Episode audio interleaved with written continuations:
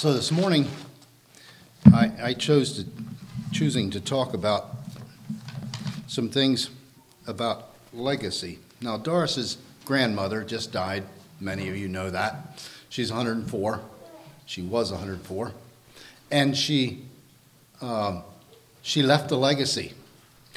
I looked the word legacy up, and, and uh, contrary to my expectations, the first definition was money, was an inheritance. And, and that's not really where I want to go this morning. But yet, uh, the, the legacy she left, I don't know if she left any money. I don't think it was a great deal anyway. But the legacy she left was more of the, the, the things that the people that she influenced, who she was, her character. And it was a tremendous encouragement to, to her family and to me too, who, who was a latecomer to the family. Now, these things are, are things that we, we are all leaving a legacy. We, in our life here, we are building a legacy. When we die, we leave a legacy. Um, to most of us, that legacy is not so much deliberate, but rather it's who we are. You know, a, a financial legacy, to some people, it is very important to build up a big financial empire to leave it to their children, which most of the time that's a foolish thing to do because it's not good for your children. And it may not be good for you either. But that's, again, that's not the legacy that we're talking about here, but rather the legacy of, of character. The impressions that, that she left us are more important than money. And, and, and, and, and as a matter of fact, if she had left, or if it turns out she did leave a lot of money, in my view anyway, that would sort of cloud things. Because, oh, well, my, my innate greed uh, sort of clouds this, this uh, the, the real things that are important. Now, I, we're, we're grandchildren, probably not, not a big deal anyway. So let's look at, at some people who, in the Bible, who left legacies. Some good ones and some bad ones. Let's go with the bad ones first. Does anybody know what the phrase is that is is associated with Jeroboam.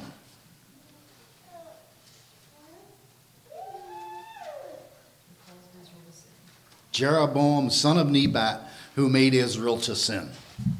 That's his legacy. That's what he left to the Jewish people. Now, it was just Jeroboam and his son. He, Jeroboam was king. Uh, let me back up. Let me tell the story a little bit. If you remember, Solomon, David was king, Solomon was king, and Jeroboam was a, a very capable young man, young leader of, of people. Uh, Solomon saw that he was, he was very uh, a good leader, and he put him in, in positions of responsibility. Jeroboam had started having ideas about these positions of responsibility and his authority, and Solomon got so sort of upset about him, and, and uh, Jeroboam ran off to Egypt. Okay, Solomon died. Rehoboam, his son, comes becomes comes to the throne, or was about to be to come to the throne. Jeroboam comes home from Egypt, and he starts rallying people, and he comes to Jer- to Rehoboam and said, "How are you going to treat us?" Essentially. Are you going to, if, if, if you're a, a good king, if you're a decent person, we'll serve you well. What are you going to do? So Rehoboam thought about it for a couple of days. He, he asked this group of people and he asked this group of people. The old, the old fellas, he asked what he should do, and they said, Be reasonable, and these people will serve you. He asked his contemporaries, and they said, No, be harsh. Be harsh. and make them serve you. And so that's what he decided to do. And it's at that point that Israel was split.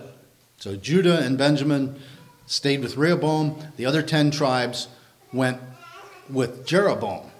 And Jeroboam, now you would think that Jeroboam, under that, those circumstances, would come to the conclusion that I need to serve God as David did, because David was the example.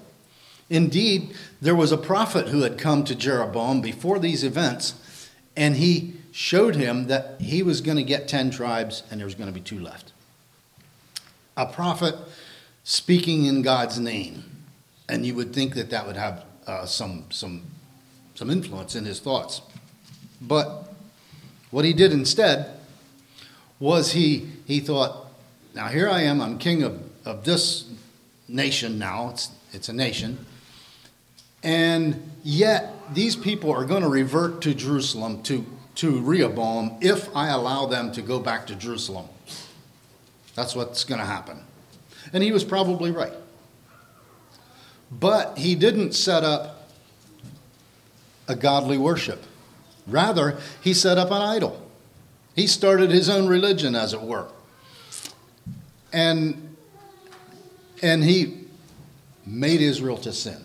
So his people followed that direction, and he made Israel to sin. And that's his legacy. Whenever anybody who has studied the Old Testament, when the name Jeroboam comes up, that's what that's what, what you think about. That's what a legacy is in this regard. The, the people that you know, that you can think of that, that have died, and maybe your grandparents, maybe your great grandparents, maybe somebody in the community. They have a legacy. They had an influence in your life, maybe for good or maybe for bad. But you, you, when you think of that person, that's what you think about. And Jeroboam is not a good one. I don't think there was I don't think there have been very many people who deliberately determined that they're going to have a bad legacy, that they're going to be known as a bad person, as a, you know, some deceitful or, or something along those lines, um, treachery or distrust. But that was who they were, and so that's the legacy that they left. And that's reality when it comes to a legacy. Um, this kind of legacy we're talking about here is, is different from a financial legacy in that it is inadvertent in most cases. It's not, what, not so much that I determine that I'm going to be a, I'm going to leave a legacy to people, but rather it's who I am, and that makes my legacy. We are known in life for our character and our character determines and defines what people remember us for. Uh, in addition to the influence that we have had on them. But that's part and parcel of the same thing. Uh, you know, our, our character and how we influence them is, is how they remember us. In, in Genesis 18, 19, the, the scene is uh, God came to Abraham was outside of, of Sodom and Gomorrah. And remember the, the scene where the, the two angels come to him? And uh, let's turn to it. And God said in Genesis, and what did I say? Genesis 18 19. And God said, I, I know, I know Abraham. He's going to be faithful. Here Genesis 18 19. For I know him, that he will command his children and his household after him, and they shall keep the way of the Lord to do justice and judgment, that the Lord may bring upon Abraham that which he hath spoken of him. And, and this was in the context of the, the destruction or the judgment of Sodom and Gomorrah. But Abraham was, was uh, kind of curious about what they were doing there, and he said, should, should I hide this from Abraham? But rather, Abraham is, is is trustworthy. That's a contrast to Jeroboam. Now, another, another uh, bad example uh, is a little farther in, in 1 Kings is Ahab. Just a, a, a real bad, self centered person. And he taught his successors so. Now, in the case of Jeroboam, there was only one son. And then his, as a result of prophecy, or a, there was prophecy that his line was going to disappear, and his, the, the guy who took his son's place eliminated the whole, the whole family, um, which was not all that uncommon, but that's what happened. So Jeroboam, son of Nebat's line disappeared because everybody was killed. And Ahab comes along, and he had a lot more successors, a lot more sons and grandsons and so on. But uh, none of them were any good either. But Ahab again. When you think of Ahab, what do you think of? What legacy did Ahab leave? It certainly was not a positive one. And the, the story that, that comes to my mind right away when I think of Ahab is, is this, the story of the guy Naboth and his vineyard, who's, you know, the vineyard that he stole. And going along with Ahab, also in my mind, when, when I think of him, I think of Jezebel. Did you ever hear of somebody who named their daughter Jezebel? I don't think I have. And I really hope I don't, really, because, uh, anyway. uh, but why, why didn't, that's kind of a cool name, isn't it? Why, why wouldn't anybody name their daughter Jezebel? Because of the, the legacy that Jezebel left, the name that she left, that this is, this is not what you want to be associated with. Now, that's enough of the bad ones. How about some good ones? Uh, Job. What do you think Job's three friends remembered him by after he died? Remembered him for after he died? Now, I'm assuming that they outlived him. I'm pretty sure that they remembered him for his faithfulness in this very difficult situation. That was Job's legacy. Now, obviously, his children couldn't remember him for the same thing because they weren't born yet.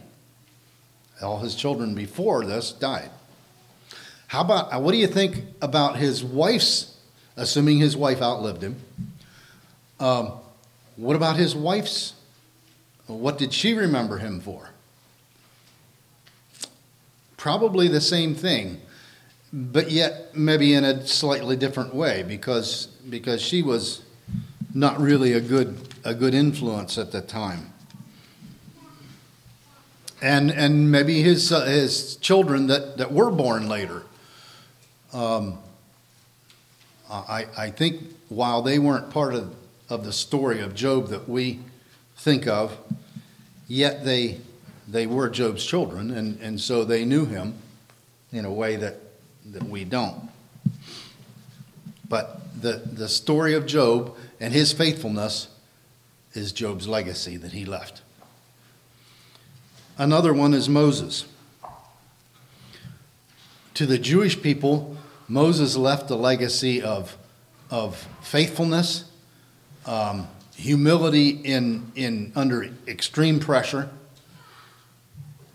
um, and he's really, to a large degree, seen as the father of the Jewish nation. And at least a spiritual father of the Jewish nation. And so that's the legacy that, that Moses left. Another one that I thought about how about the widow with the two mites that Jesus told the story about? Now, that's somebody that's not a leader. She wasn't anybody important. She wasn't influential. She wasn't any of that stuff. But here it is, 2,000 years later, and when you hear the story, or, or when those, that story about the widow and her two mites comes to mind, what do you think about? You think about her faithfulness, her generosity in the face of extreme poverty. And in general, at least for myself, I, I, I, feel vaguely guilty when I hear that story because I'm not that generous. And, and in addition to that, her, her faithfulness and, and trust in extreme poverty trust of God to provide because she's putting everything she has into the offering basket. And we can talk about that and debate that and all, but that's what we remember her for. And it's, it's interesting, it's, it's important enough, the story was impressive enough that it is mentioned twice. It's in Mark and it's in Luke.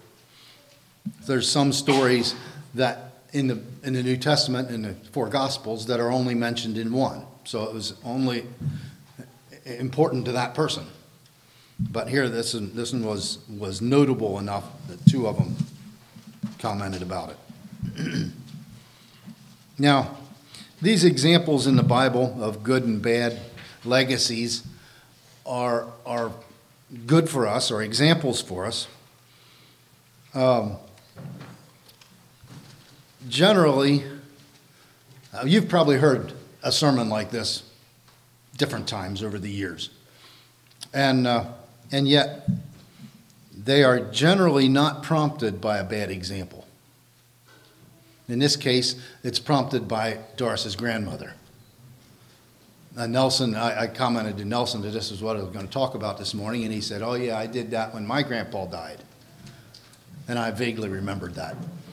Um, but it's prompted by a good example. If Doris's grandma had been a wretch and a very bad grandma, um, I probably wouldn't be talking about this this morning.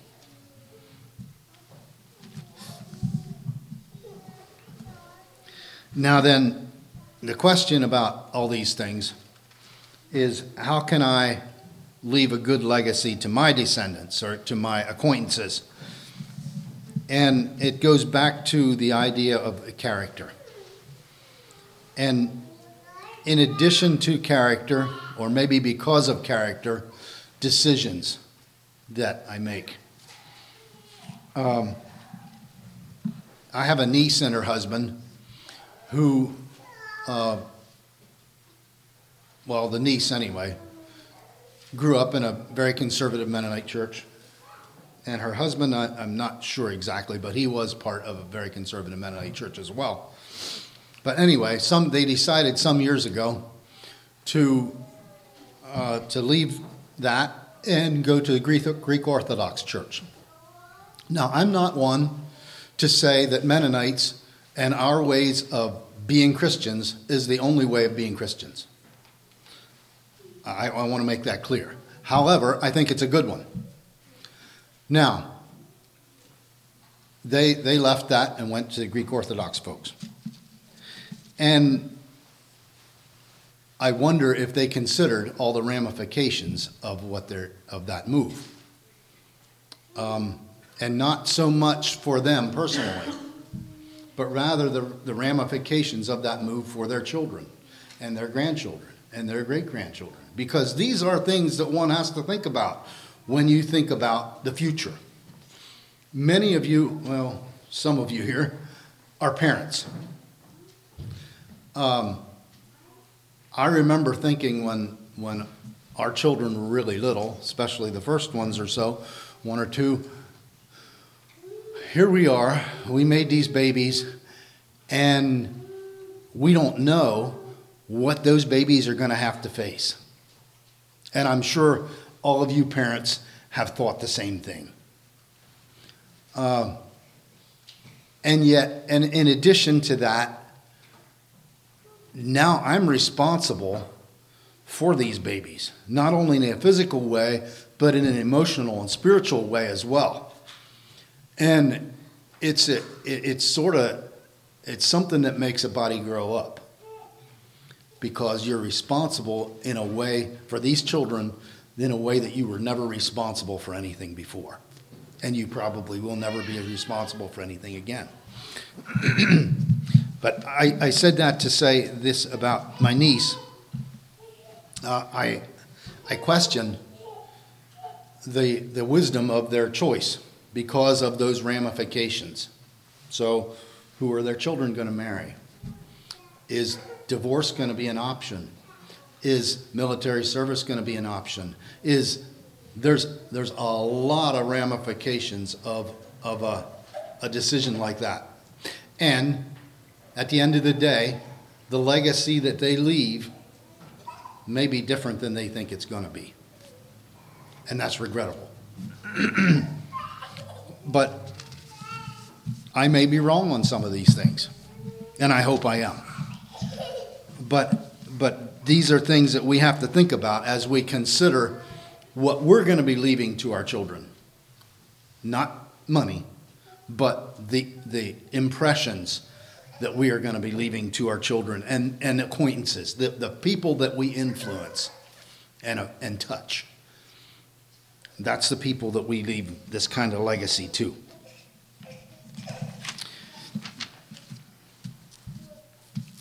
an example, an example of, of, of, a legacy in a, in a person's family. Uh, honesty. I have known people who were kind of fudged on the honesty thing, and I'm sure all of you have too. In your experience, the parents that fudged on the honesty thing, did they did they raise children who were impeccably honest? Not usually. Not usually. But rather, rather their children went another step and things were not, did not go well. On the other hand, those people who, who uh, honesty was and integrity were uh, so very important, sometimes we thought that they got carried away. Uh, what kind of children did they, what kind of legacy did they leave to their children and acquaintances? A legacy of integrity. And, and it's, it's, it's really important. This morning we talked about contentment um, in our Sunday school lesson. I'm sure most of you did too. Can we leave that kind of legacy to our children? a legacy of contentment? Or do we leave a legacy of, of, of greed or a legacy of, of uh, never being satisfied or legacy of um, a complainer? We can do that. We can do that.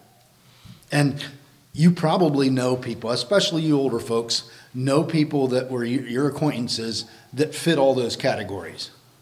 That, uh, that were the complainer, that were the, the person who was content, who was the dishonest person, or the, or the, the scrupulously honest person. My, my dad used to say, and I, I've said this before here, that a man or a couple is not known by their children. They're, or let me say it this way their children, your children are not the measure of a man, but your grandchildren and your great grandchildren. And the, the decisions you make, the impressions you make, follow on if they're good ones. If they're good ones. And, and that's a scary thing because I'm responsible. I'm responsible for those impressions, the, the influence that I have had, good or bad. Jeroboam's legacy was one of apostasy, was one, he made Israel to sin. And you are, we are building a legacy during our lives. Whether it's children, whether it's acquaintances, people we touch, and what's going to be yours? What's going to be mine? What are you going to be known and remembered for? Are those who remember you going to smile or frown when they think of you? Are they going to be encouraged or discouraged when they think of you? And as you consider those things, may you determine to cultivate a character that, that is a positive influence, that at the end of the end of your life, that you can be reasonably happy with what you think your legacy is going to be. Let's stand for prayer. Our Father in heaven, thank you for, for families. Thank you for uh, people that, that we associate with and people that we touch. Lord, give us the ability to recognize the fact that we are building legacies now. Help us to uh, understand what's important and, and what will, will make a difference in, in other people's lives that we touch. Thank you for your faithfulness in reminding of these, uh, us of these things as we live our lives here. And, and may we be faithful. In Jesus' name, amen. You may be seated.